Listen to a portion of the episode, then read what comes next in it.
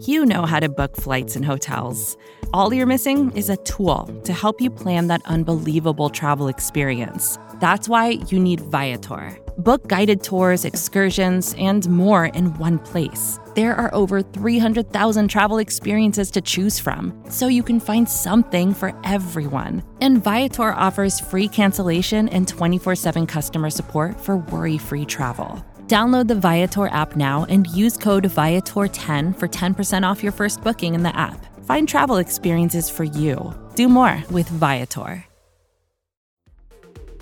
The following segment is from the off day debrief on the SB Nation NFL show, where we're discussing your favorite team. Subscribe to the SB Nation NFL show to make sure you don't miss conversations like this one. Let's welcome in Trey Wingo.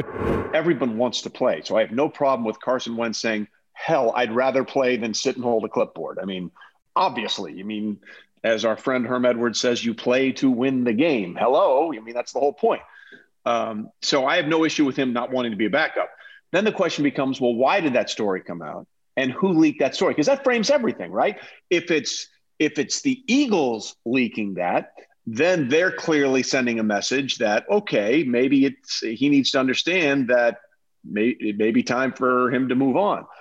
Or if it's his people leaking that, then it's a different story, right? Then it's him trying to leverage himself to find a better place to play if he doesn't think it's going to be uh, in Philadelphia. So you always have to trace it back to why is that information out there? And Boston is notorious for this, right? Whenever whenever a Boston player is about to leave, it's amazing how ama- uh, incredibly consistent they are in trashing those guys when they want to walk out the door. It's like a clockwork, you know. Red Sox player once, well, he was never really good. And you hear that all the time. So the question then becomes, where is that information coming from? Because I don't believe, I don't doubt the veracity of it, but who's putting it out there and what do they have to gain to do it? So you're right everybody should want to play. I have no problem with that. But is it Carson leaking it? Is it Carson's people leaking it? Or is it someone inside the organization leaking it? Because those are three very different things, which lead to very different questions about why that information is out there. But to me, it's got to be Carson's people leaking it because that only hurts his trade value if other teams are like, oh, he just he's not going to stay there anyway. So to me, it has to be Carson's side, no?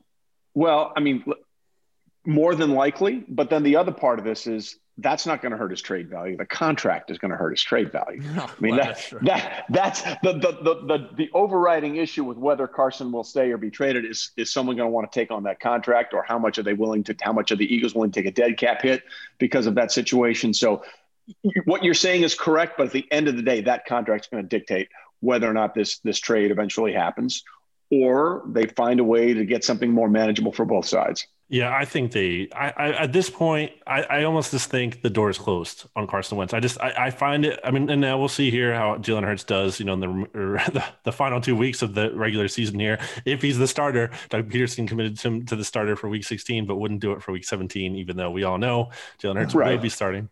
Um, yeah, but but so, but see, here's the thing, right? Like I I, I understand why you, you're intrigued about Jalen Hurts, and he looked great in the win, mm-hmm. and also looked pretty good in the loss. It's two games like it's two games. So, I mean, like in 2017, Carson Wentz was an MVP. And then in the back half of 2018, he was pretty good.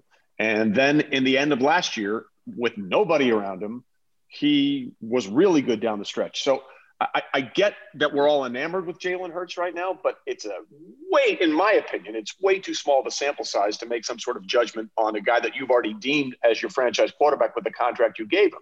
So the question then becomes okay, because there's a micro and a macro here, right? The micro is we got to find a way to maybe stay in this thing. And amazingly, everyone in the NFC East is still in this thing with two weeks to play. That's the micro.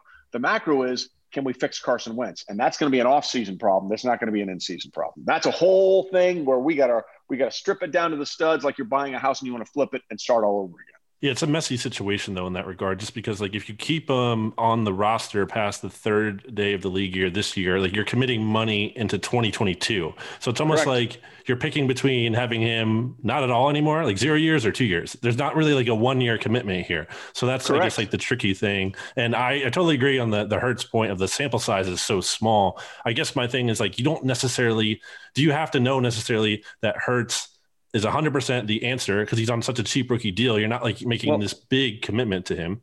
That's the point. I mean, like you you don't have to do anything because you I mean he wasn't even a first round pick. He was a second round pick. So his contract's not going to be an issue.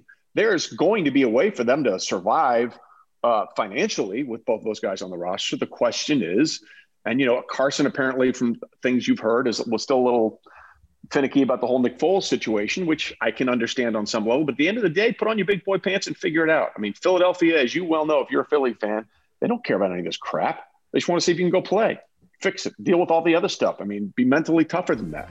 Make sure you don't miss our next conversation by subscribing to the SB Nation NFL show wherever you get your podcasts.